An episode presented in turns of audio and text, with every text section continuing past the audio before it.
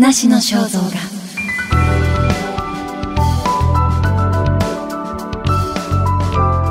デヴィ夫人の独白だいよんわ、スカルノ大統領失脚の真相。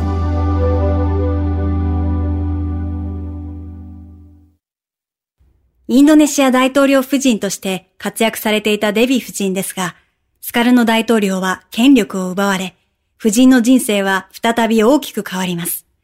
そのきっかけとなったのが、いわゆる きゅうてんさんまる 事件です。せんきゅうひゃくろくじゅうごねんくがつさんじゅうにちの深夜から翌朝にかけて、スカルノ大統領の親衛隊の一部が陸軍の将校ろくにんを殺害する事件を起こし、それをサハルト少将が鎮圧しました。そして事件の背後にインドネシア共産党とスカルノ大統領がいるとして、スカルノ大統領は辞任に追い込まれ、サハルト少将が大統領に就任したのです。このことはもう少し詳しくお話しいたしますと、せんきゅうひゃくろくじゅうごねんくがつさんじゅうにちの深夜から翌朝じゅうがつついたちにかけて、スカルノ大統領の親衛隊の一部が陸軍の将校ナンバーにからナンバーろくまでを殺害する事件を起こしてしまいました。それら将校たちがじゅうがついつかの国軍記念日に開かれる軍事パレードの際にスカルノ大統領を暗殺するというクーデターを起こそうとしているという名目でした。その当時のスハルト少将がその事件を鎮圧いたしましたが、いち早くこれはインドネシアの ピーケーアイ 共産党がやった、犯人は共産党だということを流布いたしました。このような残虐な行為をしたのは共産党員であると吹聴し、国民に共産党員を憎悪することを煽りました。そのためその後インドネシアでは天地がひっくり返るような暴動、虐殺、放火、強盗殺人がさんねんちかくあり、ひゃくまんにんともひゃくにじゅうまんにんとも言われる人々が殺害されました。その当時のインドネシアは共産党と陸軍、アジアで最大の陸軍の上にスカルノ大統領が立っておりましたが、せんきゅうひゃくろくじゅうろくねんさんがつじゅういちにちにスカルノ大統領は実権を奪われます。その翌年のせんきゅうひゃくろくじゅうななねんさんがつ、暫定国民協議会が終身大統領の地位を剥奪いたしました。この日はくしくもカルティカの生まれた日でした。その翌年のろくじゅうはちねんには、スハルト少将がだいにだいインドネシア共和国大統領に就任いたしました。ここでお話をせんきゅうひゃくろくじゅうごねんくがつさんじゅうにちに起きたあの忌まわしい事件に戻りたいと思います。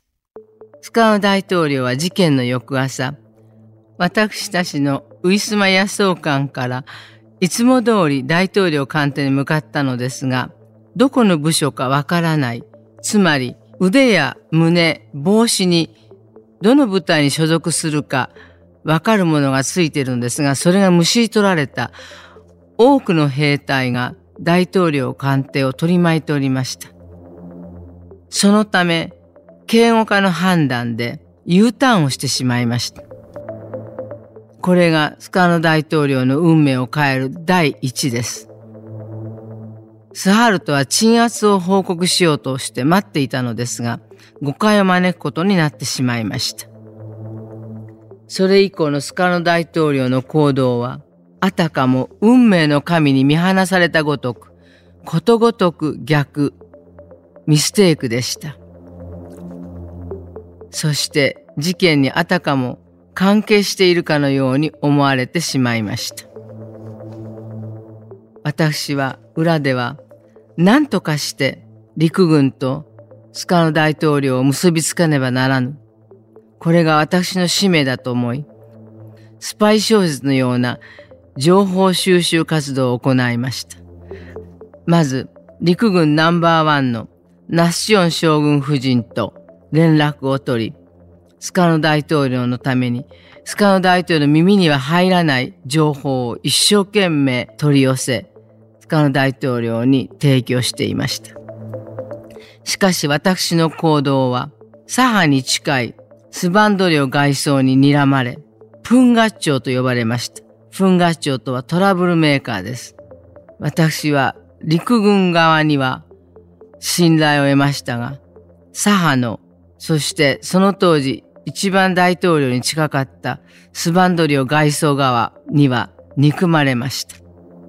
当時私はスカノ大統領に疎まれていたナスチョン将軍を信用し、サハルトのことも信用していました。そのため、サハルト将軍とゴルフをしたり、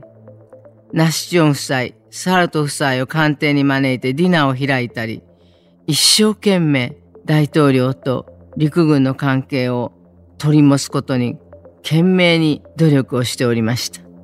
それがスカノ大統領を取り巻く左派の人間たちにどんな目に映ったことでしょうか。私は身の危険を冒していました。殺害された陸軍ナンバーツーのヤニ将軍未亡人や他の未亡人たちを招いてお慰めしたことは、陸軍の方たちに大変好意を持って取られました。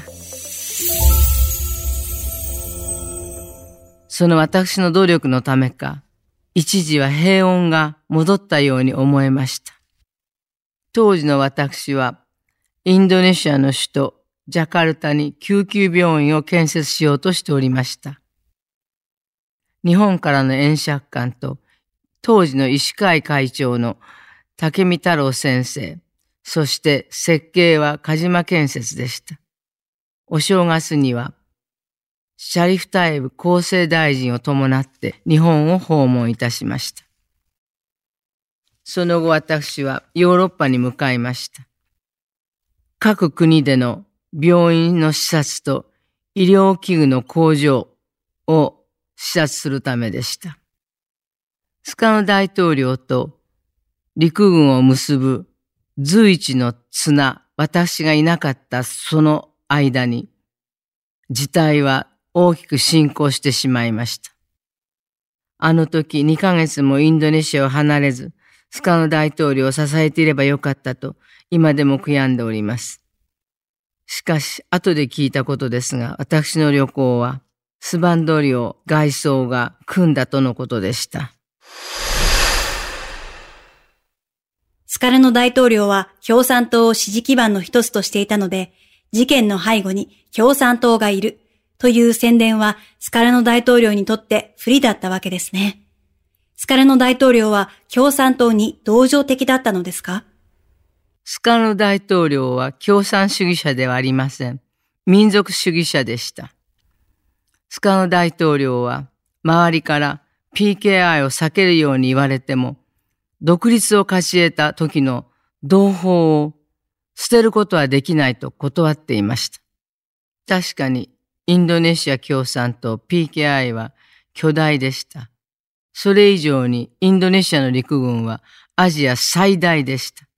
スカノ大統領はこの二つの上に立ちバランスを保っていましたが、そのバランスが崩れたのです。あの当時、世界はロシアとアメリカにそのパワーが牛耳られていました。スカノ大統領はアメリカの勢力やソ連の勢力に属さない中立のグループとして、アジアやアフリカ、中南米、アラブ諸国を団結させようとしていました。それが エーエーエー グループです。アジア、アフリカ、ラテンアメリカ、アラブカントリーです。そして中立国、そのグループを作って第三勢力というものを作ろうとしました。スカノ大統領の存在はアメリカにとって目の上のたんこぶ、邪魔だったのです。スカノ大統領はアメリカの支援を受けたサハルトに負けたのです。シーアイエー がスカノの政権を倒したのです。それまでも シーアイエー は何度もスカノ大統領を暗殺しようとしていました。その数なんとごかいです。このことはニューヨークタイムズの記者が書いた シーアイエー 記録という本にも出てきます。インドネシアで大規模な虐殺が起きているのに国連は何もしませんでした。日本もです。それどころか当時の佐藤栄作総理大臣がスハルト側にろっぴゃくまんえんという資金援助をしていたことが後で知りました。官房機密というのでしょうか。そういう方が後にノーベル平和賞を受けたということで、私は大変憤慨しています。カンボジアでポルポトが大虐殺を起こした時、国連は動きました。しかしインドネシアでひゃくにじゅうまんにんの人間が殺されていた時に、国連は指一本動かしませんでした。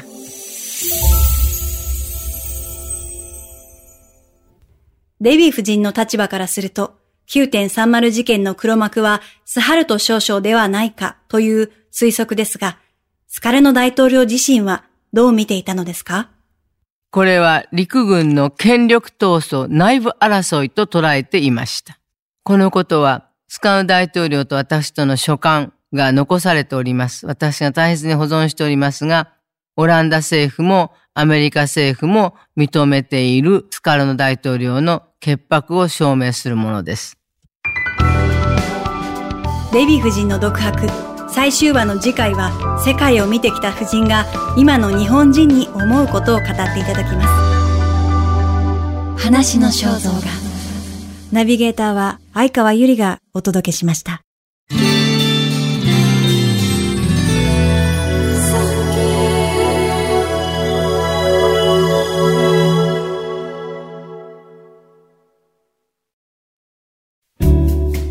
番組をフォローすると最新エピソードが自宅の Wi-Fi で自動ダウンロードされるので、